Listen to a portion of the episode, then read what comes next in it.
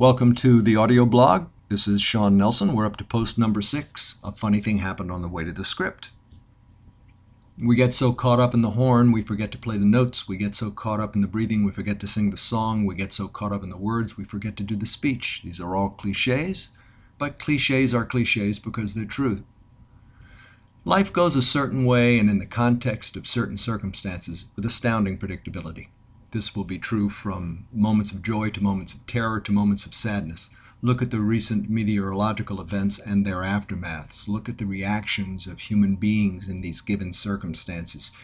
Humans do a lot of things that are predictable to a T, and yet it never fails that we are moved to one degree or another when we witness it.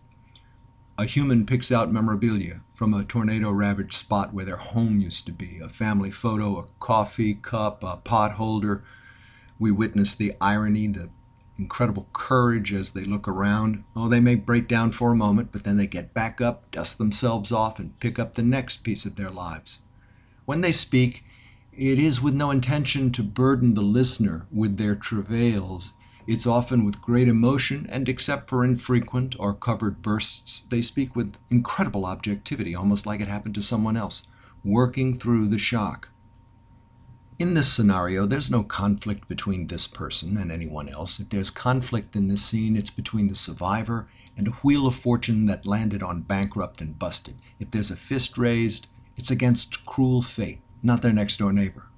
If this is so in life, then it must be so in acting. We cannot look at a script and decide that the wheels of fate and the hand of God in the course of history can suddenly be acted as a bullfight between two people, when in dramatic law, it must be acted as a confrontation between two worlds.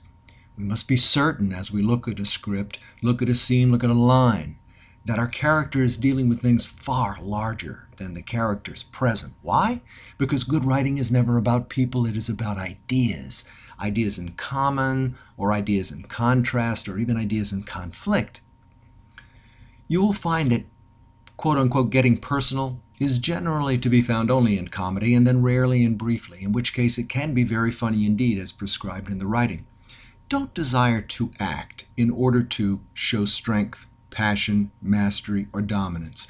Don't desire to win on behalf of your character, or the audience will hate your character through and through.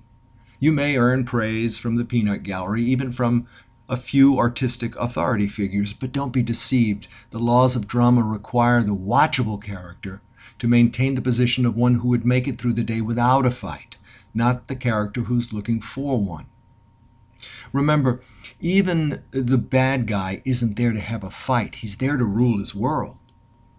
If you are given the archetype of guy always looking for a fight to act, then it's a small role intended to get us from one place in the script to another place in the script in as short a period of time as possible, and then usually to be quickly killed by either the protagonist or the antagonist. What about villains? They believe that what they are doing is the best for mankind, of course. How else could they be so dangerous?